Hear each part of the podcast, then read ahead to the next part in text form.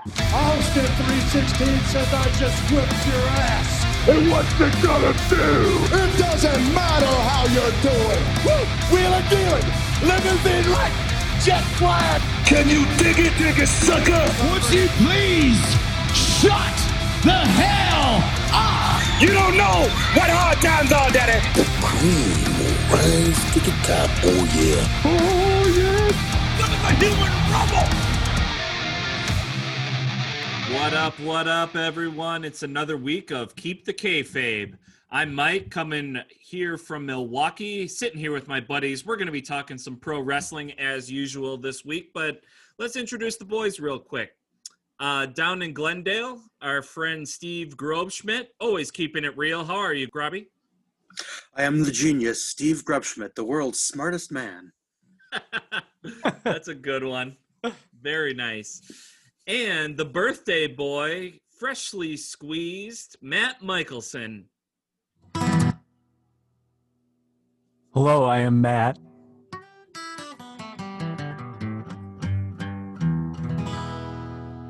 Wow. Now that's what I'm talking about. Tribute to my new best friend, Elias. I don't know if you guys heard the story. Oh yeah.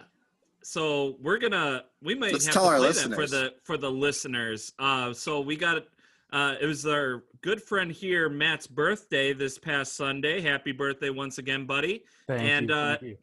his lovely girlfriend Becky gave him one of the best gifts of all time, I'd say, and got him a cameo from none other than Elias. It's true. Unbelievable. It's true. It yeah, just- I was so surprised by this in the best way possible. So I, I'm a big fan of Cameo, and a few months back, I had just kind of casually mentioned it to her, um, just as something entertaining one night sitting on the couch, and she remembered it and was perusing it. I think a couple weeks ago. I want to say the beginning of October, and uh, just trying to decide. Okay, he is really into cameo. Who should I get him a cameo from? And for those of you who are into Cameo, Big E is by far one of the most popular guys on Cameo. Um, so I, you know, I had a hunch maybe that you know it would be something from him. Um, I wasn't aware that Elias was on there. And for those of you who haven't heard any of Elias's cameos, they are fantastic. Um, I was really, really surprised. It was super personalized. Um, you know, he went into quite detail on the status of Becky and I's relationship in true heel fashion. Um, but that's okay, Elias. You're still my bro. And, you know, I like to think what goes around comes around, which we'll get to when we talk about the match you had at Hell in a Cell. But, um, Oh, yeah. Oh, yeah. There's some heat here. So, uh, for those of you who uh, listen to the podcast regularly, I think if you go back to episode eight, um, I actually introduced myself using Elias's theme song. And as we were recording the podcast that night, uh, Becky, my girlfriend, actually, and I just found this out this weekend, she was terrified that somehow I was onto her and I had found out that there was this cameo from Elias to me. Um, and I think we actually talked about Elias for a few minutes. And don't worry, bro, it was all good stuff because we speak the truth. But yeah, um, really great surprise. I, I got a new best friend out of it. Really excited. It was a good weekend. You mind if And we I- play it for the people? Well, we we can throw it up on the Instagram. For Yeah, those of you who yeah. are up for a little bonus material or want to haven't checked us out on Instagram before, we'll give you a little something to keep coming back. So there you go. That's we'll a good post a link call. to that cameo on Instagram. I will. Can I? Can I? Pro- can I provide some breaking news? Sure. Elias is not available currently on Cameo. I assume because that coincides with his return to the ring. So um, that makes it even more of a valuable uh, uh, present you got there because you can't go. I couldn't go do it right now. I couldn't go get him because he's not available. That's right. Yeah. Well, and I think for those of you who follow wrestling really closely, you've probably heard there's a lot going on right now with the legality behind wrestlers having a Cameo account, a Twitch account, and how that ties into their WWE contract. So I, I think this Cameo was purchased before all of this started to occur. So yeah, Steve, like you said, it, I think I'm uh, possessing a very rare piece of media at the moment. Yes. Um, but Right. Elias, I, I got to give you a shout out because if this was your last one, man, way to go out in style. I love it. You know, I mean, I've done cameo. Uh, I think I mentioned it on a previous episode, but we did for a friend for his wedding, and um, yeah, it's just now I've seen two of them personalized. You know, one that I did, one that you for you, and it's just so great that when when they get into it, I mean, like I was really impressed with Elias because it was what a good four and a half minutes or something where he just kept going, and it was great. It was um, I don't know. I, I remember when I did mine, I was like nervous as hell because it was not cheap. And I'm like, Mhm. oh, what if they just kind of mail it in or they just kind of read what you wrote and nothing more? But it's Yeah, super had- great to he He went had, into like, a it. backdrop and everything too. He Yeah. was on a stool. It felt like Uncle Rico, you know, when he was getting like the the picture taken from Deb and Napoleon Dynamite, like which which uh, background Nice. should I do? And it just fit his outfit great. Definitely got your money's worth. Hats off to Becky. Big shout out to her. yeah, definitely. Yeah, and and I and th- and Uncle Rico's a listener, so th- thanks for listening, Uncle Rico. Yeah, thank you. It's a little shout out. Yeah, we got a lot to cover, boys. We have um, Hell in the Cell to get to from the WWE that just took pa- place this last Sunday. There was a lot of title changes, but before we get to that, we want to cover a little AEW wrestling. Uh, we had the number one contender tournament happen on AEW Dynamite this past Wednesday, and boy, oh boy, was it awesome. Yeah, Um, yeah, I thought it was a really, really awesome dynamite. A lot of great moments. Um, probably the best moment of all. What do you think, boys? Wardlow is he uh, is he forging ahead as like one of the top guys now, or I would, I would say it's a solid B performance. Yeah, That's it, yeah. I mean, you know, it's, it's good for a big man. Good for a big man. dude. Come No, on. he was really good. yeah. Can I say one Unbelievable. thing? Can I say one thing about like? There's some friends of mine I was talking to about this tournament. Did I say this last week? Maybe I did, but anyway, stop me if I did. But they were kind of bitching that it's like, what's the point of this whole tournament when Yeah. you kind of know where it's headed? And I, Right. it- you know, is it's just one giant setup for Omega and uh, Hangman? And I just, I don't know. I think that's missing the whole point. Like, like the, the journey itself is like the fun part. I think, yeah, Wardlow. Like, I mean, they let off with Wardlow. I thought that was kind of cool. It's you know, the lead off of a show is an important match because that's what kind Oh, of yeah. hooks you. And he did Well- not disappoint. And they done that before with Wardlow and Jungle Boy when it was Jurassic Express and Wardlow and MJF. So I mean, they have trust in them, guy. I mean, Cody definitely trusts them because when we Yeah. saw Wardlow for the first time, that was in the cage match where he did a backwards moonsault off a 30 foot cage into Wardlow's uh, arms. So you know they Yeah. trust the big man and.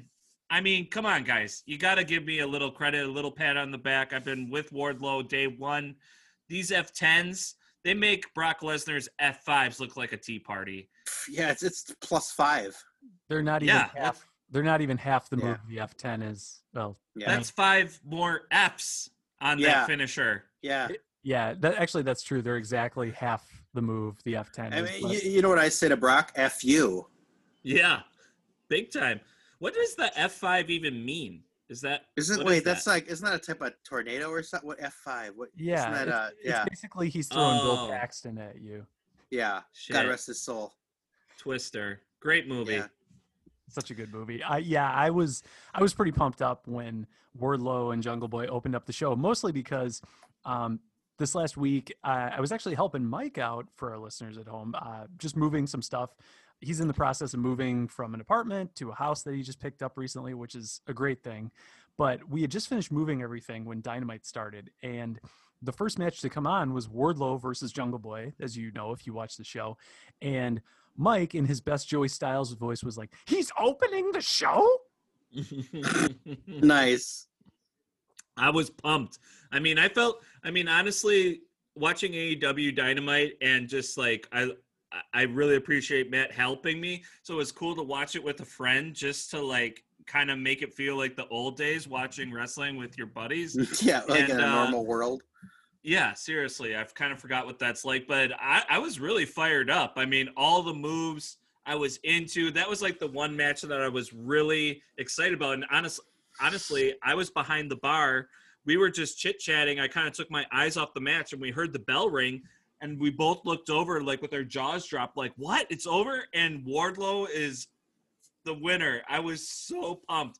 I'm pretty sure I was like, "Suck my dick, boys," because you said that Oh. we weren't gonna, uh, Wardlow wasn't gonna do uh, win this match. but Did we say that? total confidence. You can Eh, listen to it I back. I thought yeah, I we'll thought have- he Well, got Char- past round one. Yeah, we'll have Charlie to go back was like- episode ten because Charlie- sure we Charlie did- was like, "You know, you're he's not going to win that, right?" And I'm like, Well, but but that's No, Charlie. not. That's not us. You, you Charlie can't doesn't paint a broad brush here. Yeah. "All right." and we Charlie can say suck that because then. we know Now that Ch- Wardlow is not going to make it past the next round, but I think uh, that's that's a story for a different day. yeah. I don't Yeah. know, man. So so admittedly, to be to be real here for a second, I I do feel like this match was the hardest one to call out of the entire tournament. I, I think the rest of the matches are pretty obvious. If you know that Kenny Omega and Hangman Page is going to be the final match, you can kind of back your way into it. But with this match with Jungle Boy Wardlow, you have a classic David and Goliath match. And we've seen a lot of underdog stories in pro wrestling since the beginning of time. So this truly could have gone either way. I think it was a smart move booking it with Wardlow to win. Mike Yes. likes him, and that's for good reason. He he he's a huge guy. He's got some real agility to him. Great moves. Yeah, he's legit. he is. So uh, And yeah, I was- cannot wait for the day that he turns on MJF because you know he's going to be babyface oh, galore. big time. Do you think Totally. he's juicing? Do you think he's on roids No, or I don't think you he's all anybody's juicing. natural? All Nah. natural. a death metal entrance theme song. Just that'll get anybody fired up. He even gave the people the RVD, the thumbs to the back at the end too. Nice. Wardlow, come on, guys! I even looked at AEWShop.com to see what kind of T-shirts he has, and they suck pretty bad. I'm not ready to um, buy a T-shirt Commit, of Wardlow's yeah. yet. Well, But, just wait till um, he's the world champ. Oh my god. He's gonna have to up his I mean, his the style of his shirts are not mine. It's kind of like a Jeff Hardy, like affliction kind of looking. Yeah, Ah, yeah. that's that's not me. I mean, you're a man that with class that wears like a pirate hat and stuff. You you can't wear some like grungy shirt. Pur- purple Velveteen Yeah. Dream T-shirt. Too bad about that. Because I love Velveteen Dreams merch, but I don't know if I can be repping the set like that anymore. yeah. But speaking of repping the set, uh, Joey Janela did not show up against his match with Kenny Omega. Uh, me and Matt were both kind of confused about that. You heard He why, though? of a s- yeah, he Okay. came down, and that's what we thought. Uh, I think he came down with COVID, right? And they were trying to um, test him Yeah, leading up to the be- match, and it was just kind of like a game decision Mhm. or game time decision and you know makes sense to throw Sonny Kiss in there but you know it was a squash match I mean Kenny Omega's entrance was outstanding Oh my gosh, the evolution. Yeah, now it's like Woo. holy crap, they're going all in on this guy. Being Right? Badass. oh dude I I mean I've said it in the past just like they I mean I'm just really so excited to see the progression of Kelly or Kenny Omega's um solo path that he's going to take now and this like just kind of set it off I'm You're like right on. okay, this it's go time baby and I mean it took up some time because Joey Janela and Kenny's match was supposed to probably be way longer than Sonny's. Do you think so? Or was there I any chance? so. Is there any chance that Joey Janela would have eaten the kick and gotten the uh, one winged angel? I mean, do you think the same thing was planned for Joey? I could. I, I, I we'll never know, but I don't know. That would be almost too disrespectful to Joey Janela. Yeah. I don't know. I I thought it was actually I could have seen this match going either way, whether it was Joey Janela or Sonny Kiss. I do think with Sonny Kiss being inserted into the match, I think it went off a lot better. Um, just because if you think about it from a ranking standpoint, and because that's how AEW likes to drive a lot of these matches, I, I don't know if Sonny Kiss or Joey Janela is ranked higher or lower than each other. Um, I think the rankings on AEW's website only show the top five, but Mhm. um, I I want to say Sonny Kiss is probably more in the undercard than Joey Janela is. So I, I mean, regardless of whoever Kenny Omega Because he's mostly tag teamed. Yeah. Exactly. Yeah. And and I, like I was gonna say, regardless of who Kenny Omega is gonna go up against, you know he's gonna win.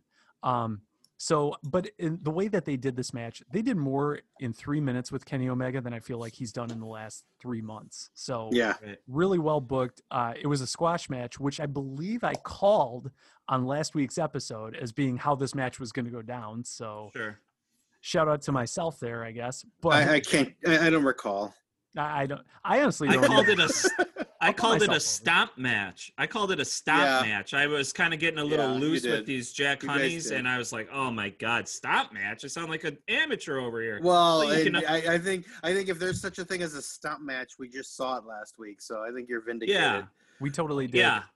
So this match was booked, I think, perfectly. The the result was right. I love Sonny Kiss's reaction at the end with Kenny Omega's trying to put him over, like, "Hey, yeah, yeah, you did a good job," but holding his hand up, pointing at him. Sonny Yeah. Kiss is not having it the No. whole time. Um, the I think the one part of this match that was both hilarious and maybe the worst part at the same time was just the look on Kenny Omega's face after he gets the pinfall and just kind of has this dead stare into the camera. It's like a great white shark on Shark Week where you just see the eyes and it's like dead eyes. Oh yeah. Yeah, no, I love that. Um, you know, in like the '80s and like the the more cartoony wrestling era, when somebody turned heel, like friend of the show Rick Martel, like when he went from like good guy to the model, it was like black and white. It was like obvious. But I love this, like where like Kenny Omega hasn't fully gone over yet, and he's like uh, gone over to the dark side yet, and he still has these flashes of like you know he's trying to like shake hands and all that but it comes across as super condescending and like the way his commentary was when he was like complimenting um uh hangman page but it just came across as just like obnoxious. I, I I love what they're doing with him. It's not beat you over the head that he's turning bad and maybe he still won't although he probably will. But no i just love it. I love the storytelling and it, it's just it's gradual and it's it's perfect that way. And this was kind of a big moment for Sonny Kiss too, because when are you ever going to wrestle on primetime television, Kenny Omega? You know, Yeah. who knows if he'll ever wrestle singles just one on one with Kenny? I mean, even if he did get a V trigger and a one winged angel, I'd be like, that's the highlight of my career. Yeah, I know. I think yeah, I think guys like Sonny Kiss they spent so much time on Dark, and now that now that Mhm. he's been probably more often than not the last couple months on the main roster, as it were. That's good. Yeah. Good for him. I think. I think he's he's made the most of his time, with the exception of that Miro match that just was kind of cruddy a couple weeks ago. I think. Um, Right. I think I don't know. I, I I'm a big fan of Sonny Kiss. Me too. He'll have his day. They love him there. Dusty Rhodes loves him. Mhm. Loves him. Trains Dusty him Rhodes does. He's he's Yeah. passed away. Like Oh, Mike is excuse me, speaking on his Dustin Rhodes. behalf. Dustin. Uh, i- i- for those of you who don't know, Mike's wearing a bandana, which means he can speak with the spirits. oh, I got it. This is true. Hard times. You don't know what hot times are, Daddy. So, so sorry, can I do a tangent? Like, like, so if if any, if you guys want to be amused, watch when speaking of Dusty Rhodes going over to the WWE with the polka dots, they were doing vignettes of him as the common man before he wrestled. And the funniest damn thing is he's like a meat grocer or uh, like a butcher or something in one of them, and he says something like. You can beat my prices, but you can't beat my meat. And like, you know, for for that era of WWE, it was like, whoa, did he just say that? And it's like, I might have gotten that slightly wrong, but the whole "you can't beat my meat" was just, uh, oh, watch it, go find it. Yeah, I need to Google this after the podcast. And speaking of somebody that uh, got their meat beat, Colt Cabana lost to Hangman Page. Uh, we kind of all saw that coming. But Yes. um, did anything happen with Colt after that? I can't remember. Like, did the Dark Order like disown him yet, or like when's that going to happen? When are they going to throw him out? They're slow know- burning that. Yeah, not soon enough, in my opinion. I mean, AEW does a great job slow burning all their storylines. I think that's what makes it so engaging when you watch it. At the same time, and I've been pretty vocal about this since the early days of this podcast, meaning like two months ago. But Colt Cabana um, to, just doesn't do it for me. Uh, he had a match with Brodie Lee a couple months ago. That's kind of when I first started to voice this sentiment. I still stick to it today. Um, so, but to answer your question, Mike, I think at the end of this match, if I remember correctly, so Colt Cabana loses the match. The Dark Order does come out. Um, there's clearly some disappointment from them over Colt losing the match. I don't think they formally threw him out of the Dark Order, though. Uh, they're still gonna keep burning the storyline along. Um, as far as the match itself goes, though, obviously Hangman Page is amazing in the ring. Um, I thought this was a solid match. Uh, we, I think we kind of expected it to be a solid match. There was some kind of rough moments, a little little bumpy, mostly just Colt Cabana trying to move around the ring.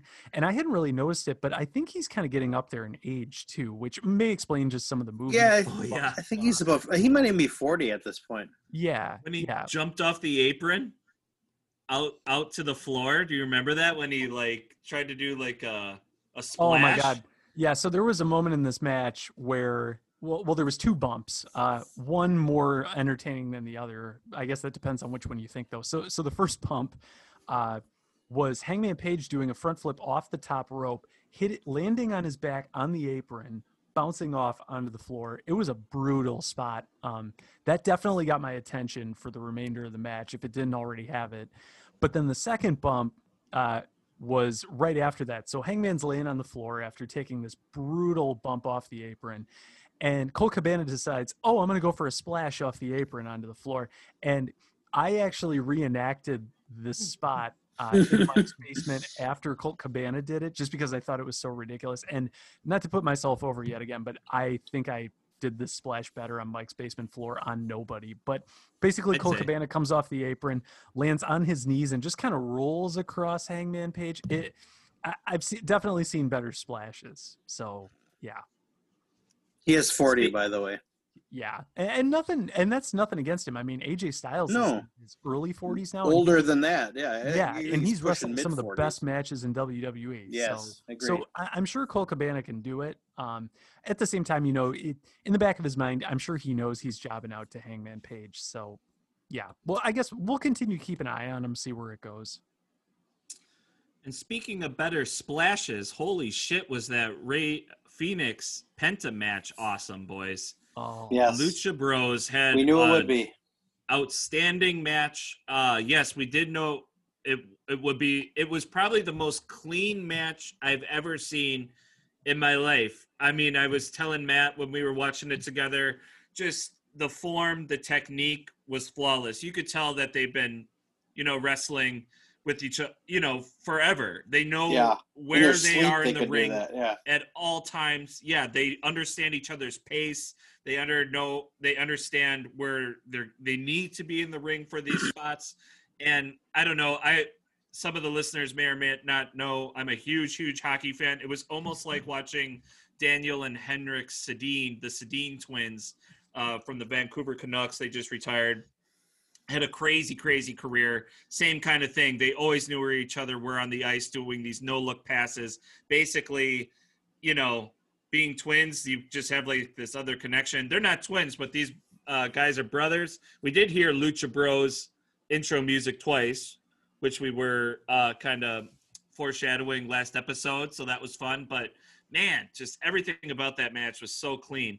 What was the outcome? I can't even remember. I didn't even care. I I was think it was just, uh, Fenix, right?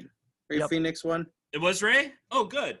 Nice. Yes. Yep. So Rey Fenix won the match. Um, I just saw something on Instagram earlier today, though, that the next round match. So it was supposed to be Rey Fenix versus Kenny Omega, but now it's Pentagon versus Kenny Omega. Even though Did he get hurt? lost in the first round, I, I'm not sure. I, I just happened to glance over it as I was scrolling through Instagram.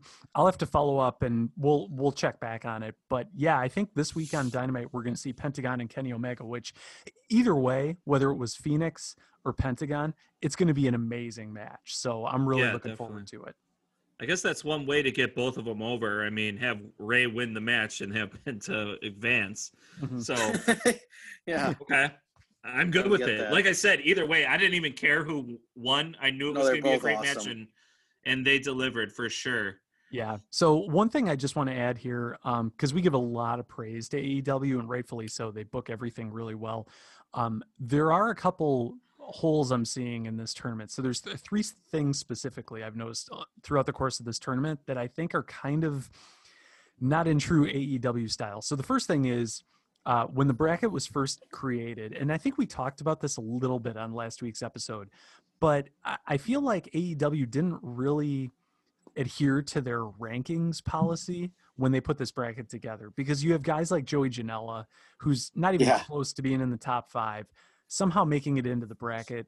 You have guys like Brian Cage and Lance Archer. Now, granted, Lance Archer was just in the world title picture, so not having him in this tournament, I totally get it. Not having Brian Cage in this tournament, though, to me just Yeah. a little odd. I know that he also had a match with Jon Moxley uh, somewhat recently. So or Darby Allin. right, There's yeah, so many exactly. Even names that would Ricky Starks. obvious. I know. Ricky Even Starks, Ricky yeah. Starks would be amazing. Exactly. So so the way this bracket was constructed, I feel like, was eh, more to create it, it it's kind of serves both purposes, right? It's to serve the rankings, but it's also to serve putting some really high quality matches on Dynamite, which eh, this company has done so many great things. Obviously, something that specific I can definitely overlook. Yeah. Um, but then I would say the second thing is substituting Joey Janela for Sonny Kiss in the tournament. So, because again, if you want to put folks who are in the top of the rankings in the tournament, you know, how does Sonny Kiss come into play? Now, I get that he and Joey Janela are tag team partners. So, you know, who's the first person you think of?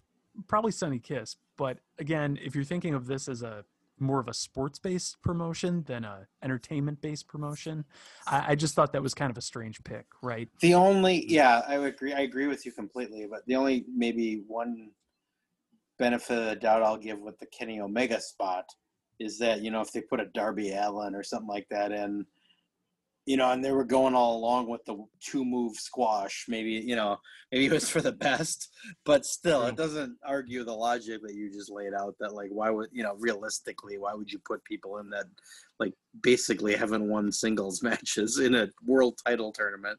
Right. Totally. Yeah. And and the third thing, and th- this is the last one. Um, you know, I just mentioned a minute ago, Pentagon is now facing Kenny Omega in round two of this tournament. So, I, and again, I don't know if something happened to Rey Fenix. There was a spot in the match last week, actually, between Fenix and Pentagon, where Fenix took a spill off the top rope and sort of landed uh pretty much straight upside down. It was not a good fall, and you could kind of tell because as he was getting getting up off the mat, um, he he just didn't seem quite right. The next few moves and the following sequence were a little strange, um, but he ended up kind of pulling it together, getting back into the match, and they finished strong. So, I you know it could be an injury, in which case I think it is. I totally I'm just looking while you were talking. I was just looking it up, and they said it was reportedly due to Fenix falling on his head during the opening round bout against his brother, okay. um, and that they, he informed everybody he's fine, but they made the call just to be safe. And it's all been re- pre-recorded, so you know they kind of they probably had to make that call quickly. It's not like he had a week to recover. Exactly. Yep.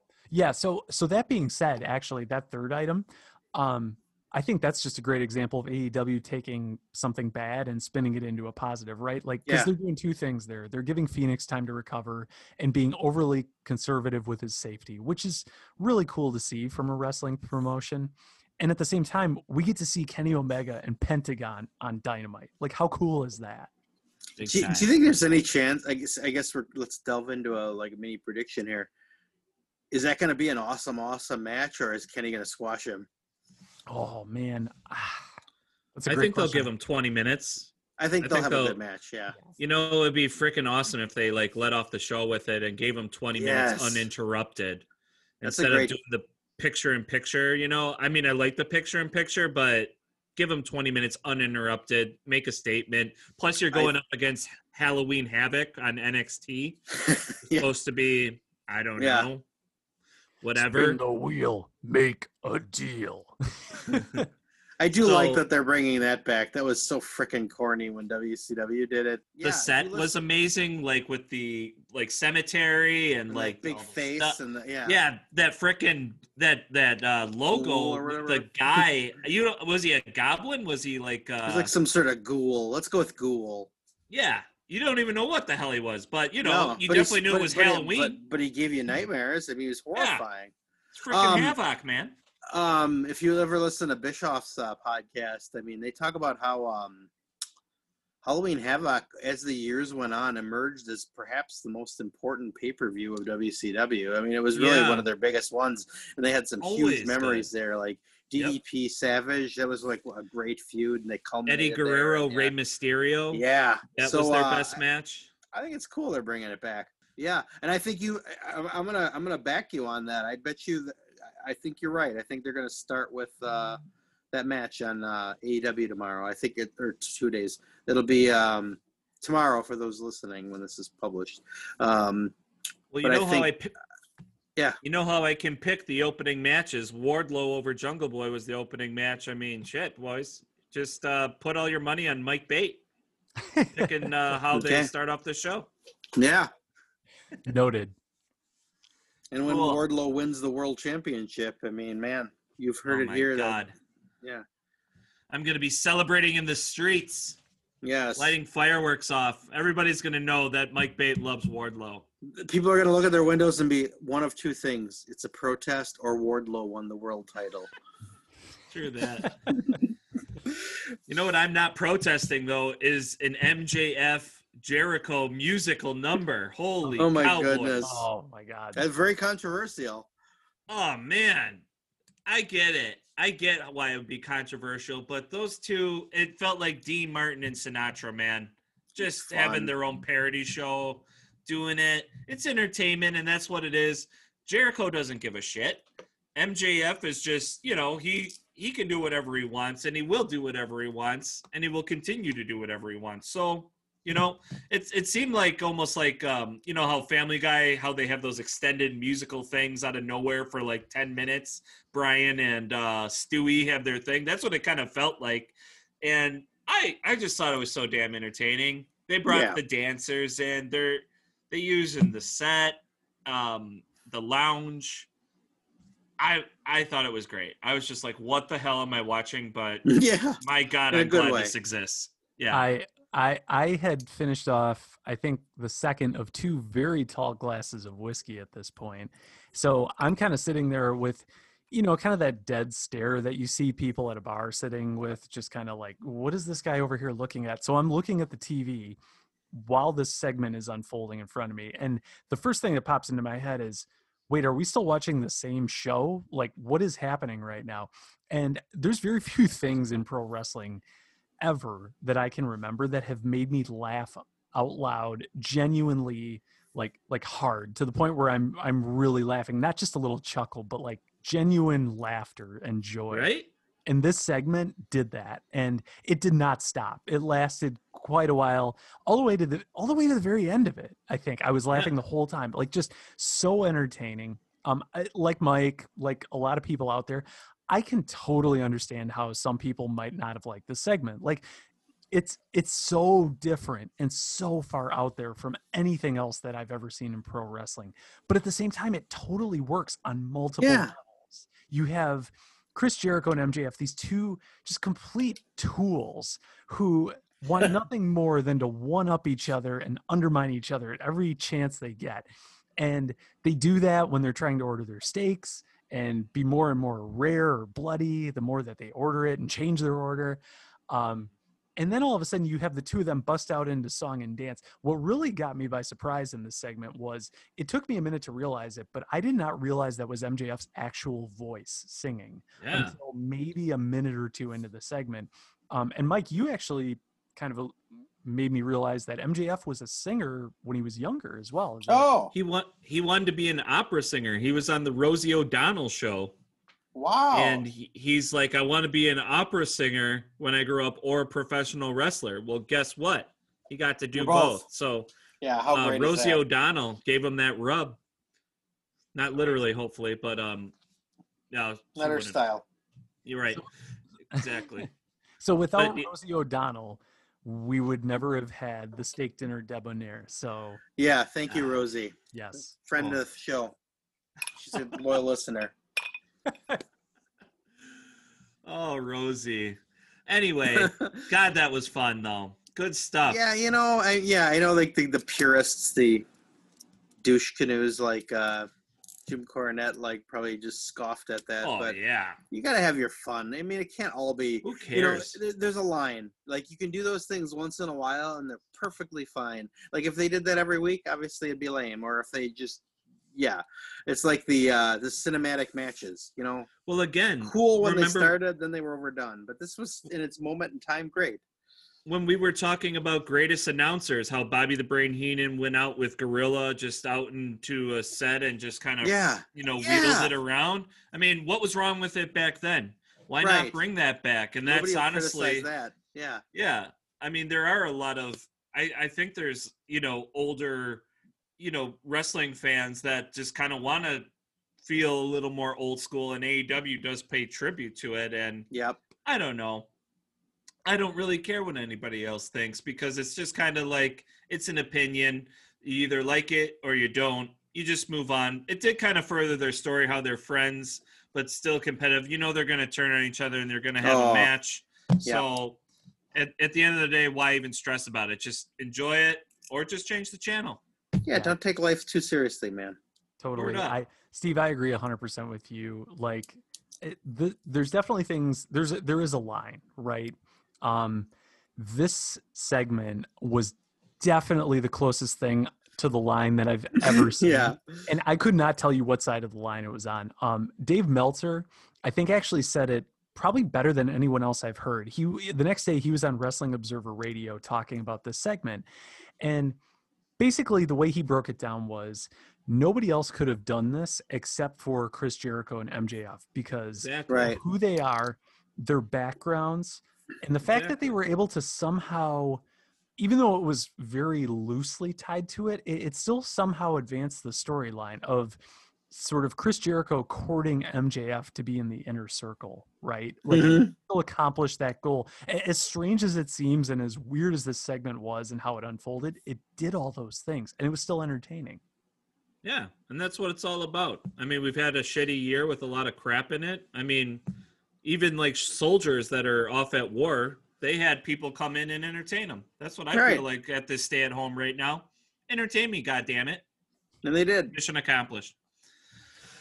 Yes, they did. It was not hell, but we did have hell in the cell on Sunday, and there was a lot of great matches in this um, uh, pay per view. Uh, the first one was who? Okay, which Uso was it? Just so I don't. It was Jay. Jay Uso. Let me let me flip a coin. It was Jay. Okay, cool. Yeah. But versus Jimmy Roman appear. Reigns. Yes, yes, yes, he did.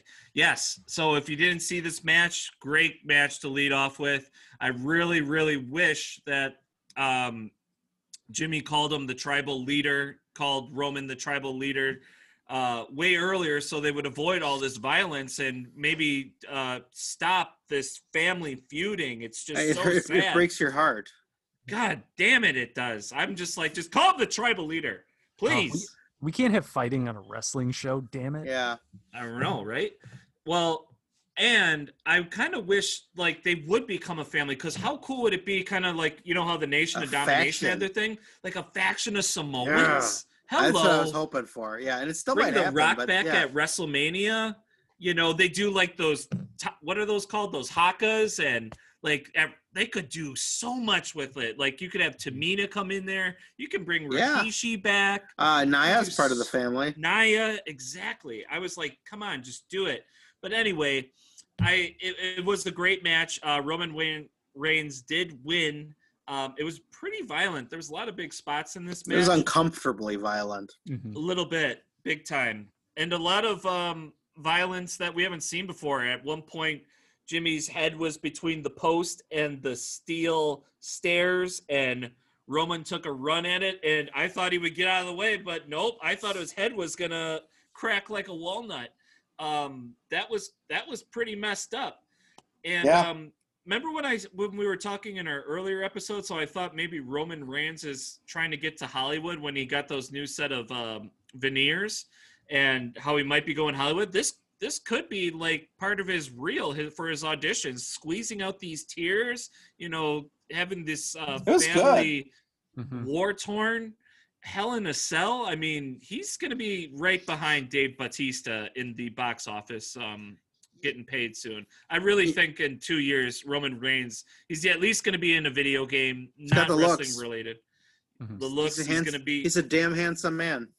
he's there. He's ready. You know. I mean, if you he- know. Oh, go ahead. No, I was just gonna say. I mean, how he's just trying to cry on like why are why are they having him do all this if he if he isn't trying to get into an acting career like into movies? Why would it be this dramatic? I feel like um, this is some of the best storytelling. Like we're, we're very Mhm. critical of WWE here, especially when Charlie's guest starring, and Mm-hmm. I feel like this is just some of the more out of the box, like really good storyline writing Yeah. here for WWE. Oh. Like and Afa and Sika coming out at the end, it was like it Yeah. was just super cool, and I feel Exactly. it's just. and again, it's that whole thing like we're talking about Kenny Omega. It's not overt heeldom. Mm-hmm. It's not like he's like, you know, cackling and acting like a madman. It's like this, you know, he had the the tears made it like like where he's just not merciless and it just Mhm. i don't know i don't i'm not 100% sure if i had to guess i think all of this is heading towards reigns the rock but Mhm. uh but otherwise yeah i don't know where this is headed but it's the most interesting roman's been since the early shield days Yeah, I I'm into it. totally agree. Um, this was probably, I agree with both of you guys. This was a really violent match, but what was interesting was there wasn't really a lot of bumps in it for it being as violent as it was. Like the bumps that these two did take, every one of them mattered. And that's what was so cool about this match. Like even Jay Uso doing a splash off the top rope felt like such a big moment in this match where when you see it on Monday Night Raw, it's just a transition to the next move in a eight mm-hmm. match that you'll forget five minutes later. Um, the other thing I'll say about this match, so this was a Hell in a Cell match, even though it was an I Quit match, and I feel like the Cell did a great job just creating the atmosphere of how Right. brutal and violent these matches typically are, right? Because at the last pay per view, we saw Roman and Jay Uso go head to head, and it was a great match. Uh, same level of storytelling in that match. So somehow they had to one up it a little bit, and I think the Hell in a Cell did a good job kind of setting the stage for that. The other part of this match that really got me and got me even more excited about this program was when Roman starts crying, and he just eventually is just sobbing and it almost seems believable like you know watching it you're kind of like wow is this is this a shoot or is there some level of truth to this? Like what is this?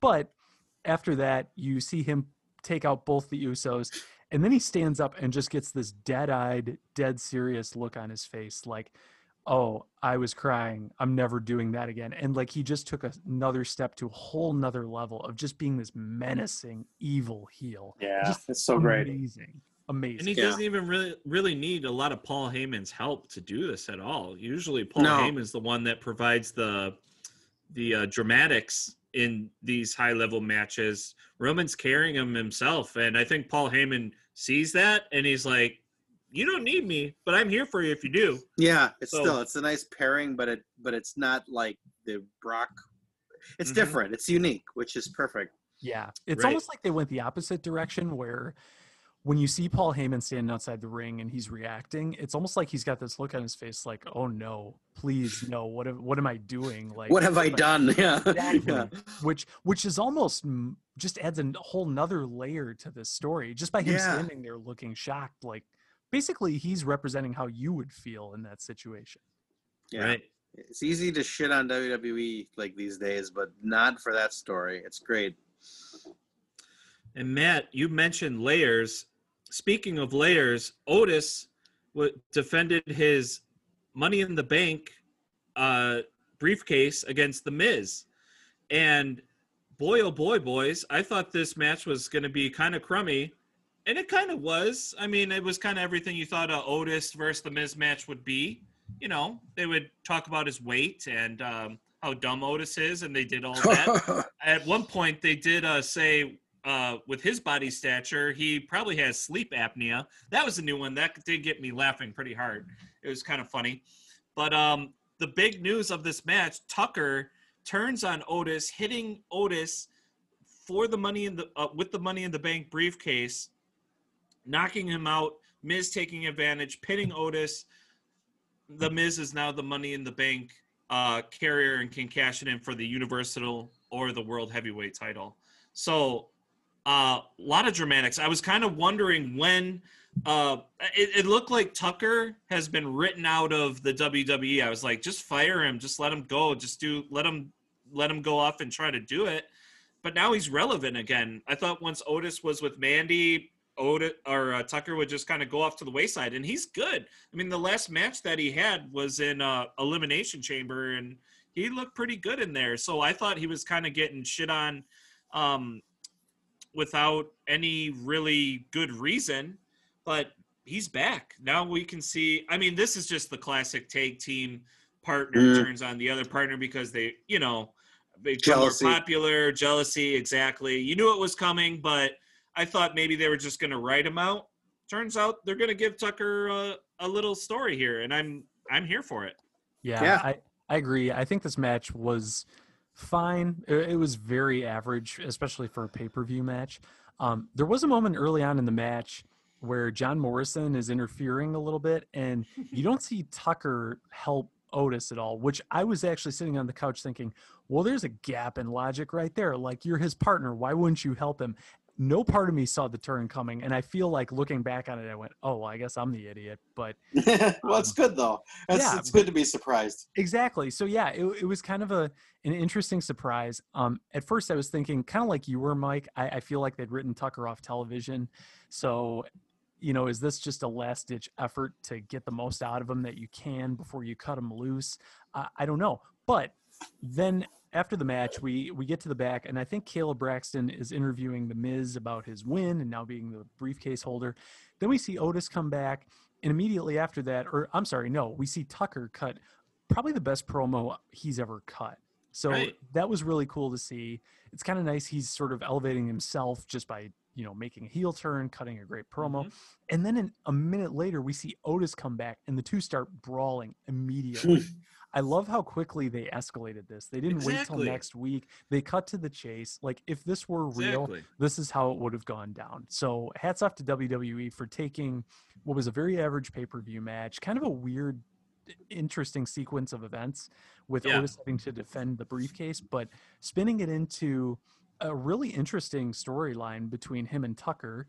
And then at the same time, you've got the Miz now holding the briefcase, which leads to a whole nother realm of possible cash-ins.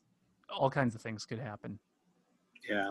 I, I wish I could be excited about that part, but I'm like the Miz to me is another case of like bad writing or something. I don't know. I think like his most recent high point was when he was on Talking Smack and like you know like got into that with Daniel Bryan, and they just have done nothing interesting with him since then. I think the and this, maybe this is just me being negative, but uh, him and Morrison just never did it for me. I think it was a underutilization of both of them, and now it's, he's kind of gone the Dolph Ziggler route and the Randy Orton route for me. It's just I'm just bored Right. to death with the character. So it's like I'm sure he's gonna cash in. He might well ca- win the title at some point, but um, I guess I guess the positive to focus on in this match is the Tucker Otis should thing should be fun. But I was kind of I was kind of into the uh, who's Otis gonna cash in on. Um, but yeah, I don't know. I don't. I, I guess I'll focus on the positive part, and that's the the team breaking up because this is with the cash in just does nothing for me. Right. I know. I hate the Miz. I never get excited to uh, watch him wrestle. He's I just boring. I just hate his face too. I hate looking at him. Yeah, Some person though that I don't hate looking at is Sasha Banks though in the Hell in the Cell match versus Bayley. Wow, looking good. Bayley Yeah, looking agreed. a little uh little shot out a little bit now. I mean, she's been a little bit, but wow, Sasha brought it with that white outfit, and uh, she brought it also inside the hell uh, inside the cell. It truly was hell. it And, um, vicious. yeah former friends now rival enemies um pretty good spots in this match. They're really i mean are they is there like a surplus on kendo sticks in the wwe that they just like found a box in the warehouse up on like when they did the edge versus orton um you know backlot whatever match at wrestlemania? They're like holy shit we got uh, a thousand kendo sticks in this box vince. Well we gotta use them everybody gets a kendo stick. Damn it so we saw a lot of kendo sticks. We saw a lot of weapons. Um, Sasha Sasha Banks did end up beating Bayley, so she's now ended the 380 A day long reign. Yeah. title reign of Bayley. Good for Sasha. The blue uh, SmackDown belt matches her hair perfectly. I love it. And uh, but overall, I thought this match was pretty great. Did you guys Yeah. catch this one? Yeah, Yeah, I- it was. It was I agree 100%. This was a this was a great match. Um, I, I if I were to criticize any pieces of it, I would give it two things. One is I think it was a little too long, um, and they tended to just spend a lot of time trying to build contraptions versus li- like it Yeah. didn't really sell the blood feud that these two have built up on television over the last several Right. Um, especially there was a there was a spot where Bayley tried duct taping two kendo sticks together, and then it was so weird. in the cage in the ring, um, but it just didn't work. It just kind of sagged down in place, and and you could kind of see on her face, she kind of looked at the ref and shrugged like like you could tell she was just pissed Yeah, off. this didn't go the way it was supposed to. I don't even know what they were trying to do there. I was like, this is pointless. Yeah, And I'm not sure either. I, I think there, there was a spot earlier in the match where Sasha took a spill through a couple of just single kendo sticks that had been wedged between the cage and the ring. Um, and that was a pretty cool spot. It looked good. Um, and Sasha, I was genuinely worried that she'd hurt herself when she took Mm. the spill because you could see she barely missed the steps as she went through the two kendo sticks. So, Mhm. thankfully she was okay um but yeah just in general i would say this match was beyond those two criticisms this was really good there was a lot of really unique innovative spots in it um things you haven't really seen in a hell in a cell match before it just didn't feel like it fit the typical recipe for hell for a hell in a cell match beyond you know a lot of weapons a lot of violence so yeah Right. this was a great match we'll see what they do with Bayley now. Hopefully, they can just give her a more creative uh, role without having the belts. And speaking of somebody not having the belt, the man with the worst music ever. I'm so glad um, we might we might not have to hear Drew McIntyre's screeching bagpipes music. I hate that music, guys. You know what I'm talking about? Where it's like I do. It doesn't bother me, but I, it's not great either.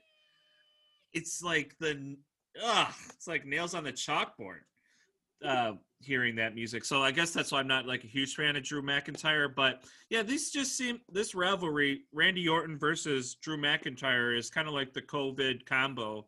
Um i mean they would put a belt on drew during covid. They would put a belt on randy during covid because there's no people around to really boo it or squash it. But um, yeah, Ran- you know, Drew's title reign just never really got like what what was expected because he didn't get his WrestleMania moment. It was awkward as shit beating Brock. Like he conquered the beast to crickets. He And it's just it have to- never yeah, it just never Peop- took off. The way it maybe could have with crowds. sometimes champs really don't even like having the belt for that long because they have to carry it from airport to airport, hotel to hotel. This guy just shows up to the, you know, the Thunderdome with the belt. You know, he's not even working really hard. He's, it's not even a true reign. Like if nobody does Wow. a tree fall in the forest if or does the tree make any sound if it falls in the forest? Is Drew McIntyre really the champ if there's no crowd in the arena to see it? Like, come on. Wow, hot take.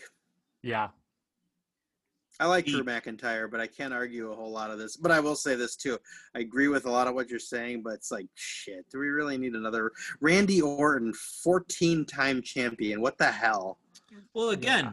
since there's nobody in the crowd, it it delegitimizes it a little bit. But they're also being like, Randy, we need you to stick around. We're gonna put the you're gonna be the champion as you rightfully should. I'd rather there's Ric no Flair crowd, get so it at it's this like- point. What's that? I'd rather Ric Flair get another title run at this point. he would Might I- as well. He would have Yeah. to be the oldest oldest champion in history if he were to win it at this point. Yeah, I know Johnny Saint, the British great, uh, wrestled into his 70s, but I don't know that he won a major title then. But uh, That's crazy. that's that, that was a that was a deep one there. Yeah. Well, although for those of you watching Modern Times, he was when when when NXT UK kicked off. What Yeah. was a year or two ago? Johnny Saint was the commissioner, so it was yeah. That's right. That I did actually recognize the name, and I know who you're talking about only because of NXT UK. yeah, nice. Well, so we do have a new champion, Randy Orton. yeah. Um, so yeah, cheers to Randy. Way to go, buddy. I actually Yeah. didn't even see the end of the match. Um, I just knew the result, and I was like, I don't even like watching these guys wrestle anyway. And I had No. dinner to make, so I was like, hey, way to go. I just hope this doesn't drag that feud out even longer. Like, so um, I'm hearing some rumors about some legends coming back, and I wonder if that's where they're going with this. Like, there's talk Yeah. that the Undertaker might come back. Mm. uh, for Survivor Series or something like that. There's buzz, more than a little buzz, that Goldberg's going to make another run. Yes. So I wonder if they're setting this up like that would be better placement for those guys to, you know, I don't know. I don't really want to see either, but um, I don't know. Randy, and yet as much as I don't like Randy Orton, he could pull respectable matches out of both of those guys, which not too many people can say.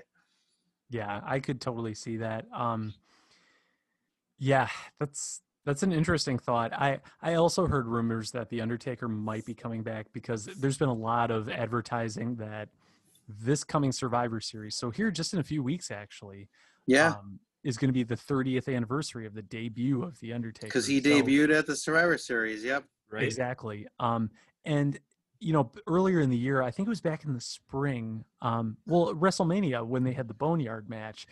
Ever since then, um, WWE keeps teasing a feud between the Undertaker and AJ Styles, which I would love to see. Um, at least a, a second match between those two. I think the cinematic matches really help with the Undertaker, especially given eh, physically. I don't know that I want to see another match with the Undertaker. Like I just feel bad for him. Like he Not puts at all. himself through hell just to keep coming back and having these matches because he I has agree. chasing that perfect match. Uh, Dude, He's like too you- loyal. he's He's the it. old dog that well- just doesn't get off the fucking porch.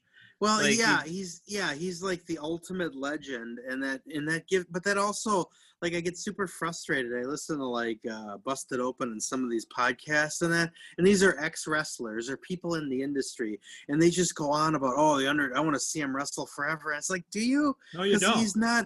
Most of his matches the last few years have not been good. I'm sorry, and I, you know, and I, God, this is really makes me seem like an asshole. But I'm kind of sick of the old the, the 10 minute intro too. It's like yes. I just he is a legend, and he he deserves all the credit in the world. And and I I, I mean. Nobody ever dreamt 30 years ago that that gimmick would have such longevity, and he deserves all Well, the praise for that. But it's time. It's more than time. It's like Ric Flair, favorite wrestler and the one of my all-time favorite wrestlers. And at the end of it, with the exception of that Shawn Michaels match, which was legitimately awesome, it just Mhm. got to be sad, like to see him wrestle. And it's like the Well, Undertaker like has nothing else to prove. So stop it. that intro is kind of like a nice new Cadillac when it was, you know, mint condition. Now he's just driving a rusty Cadillac. Man, you guys Yeah. are going to be drawing a lot of heat from our listeners. I yeah. I could not disagree more. I could hear the Undertaker's entrance music for the rest of eternity, and it would be amazing. well, the good you- you're you're in luck because you're going to. Yeah, well, and that's and that's something I'm very excited about, but also very terrified of. I I do want to keep hearing it. At the same time, though, you know, I have CDs and MP3s. I can listen to it whenever You I have the want. WWE network. Exactly. Yeah, and I can rewatch the end of an era match, which in my That's what opinion I'm is saying. one of the Undertaker's best matches. So, yeah, like eh, give him a rest, let him do his thing. It's it's cool seeing the last ride and all these other documentaries and getting to know that side of him. Yeah. Let him Leave do it at that.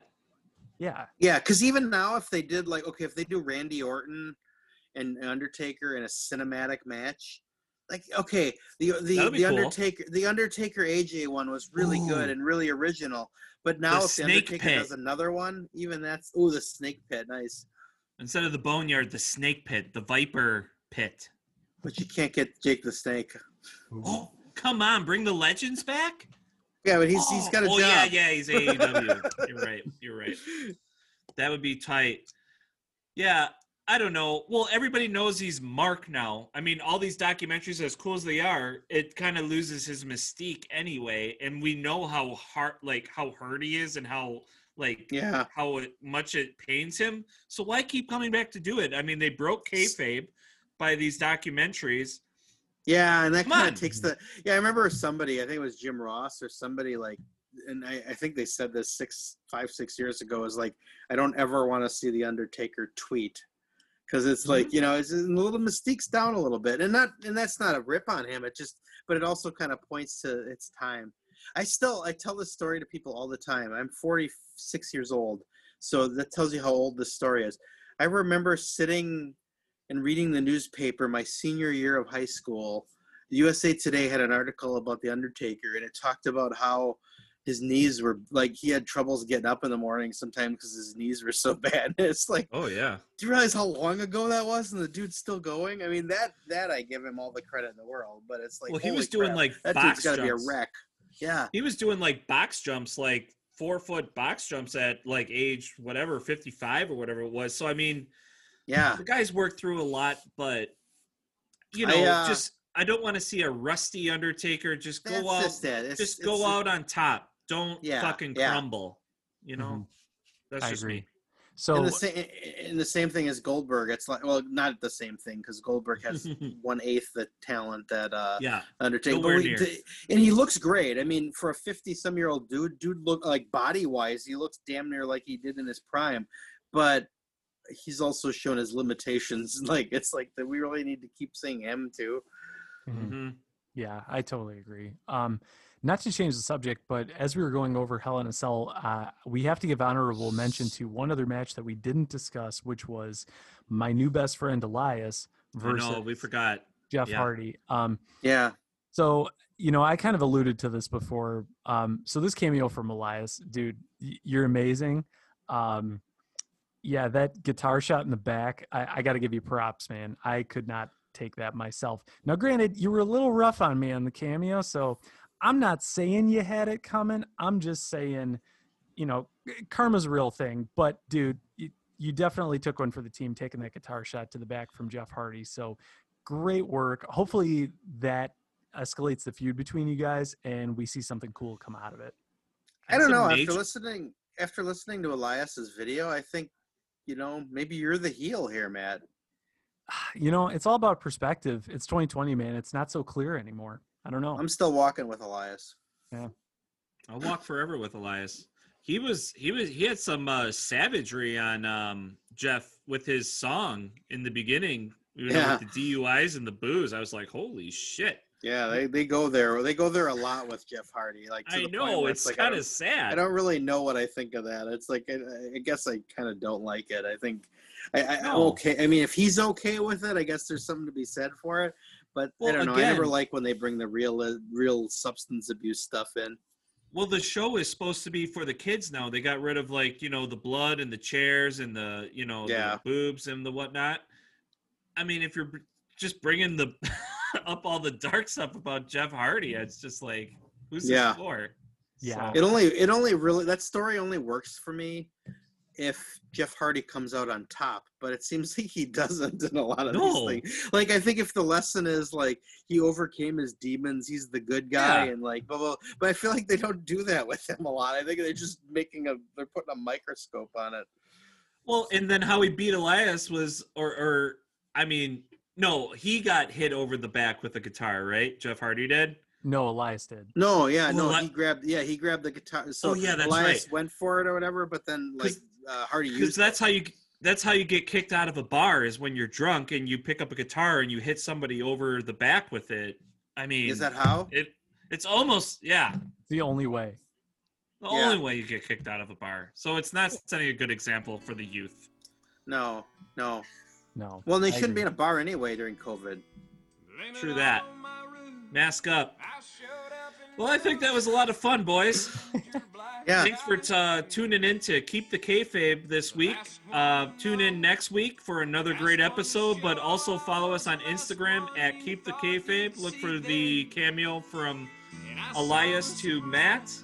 And There's also some great posts about uh, Greg the Hammer Valentine's and pictures of him, and uh, yeah, oh I mean, close personal friend of the show, Greg. love you, Greg. All right, boys. Well, I hope you have a great evening and have a great rest of your week. Woo! Places where the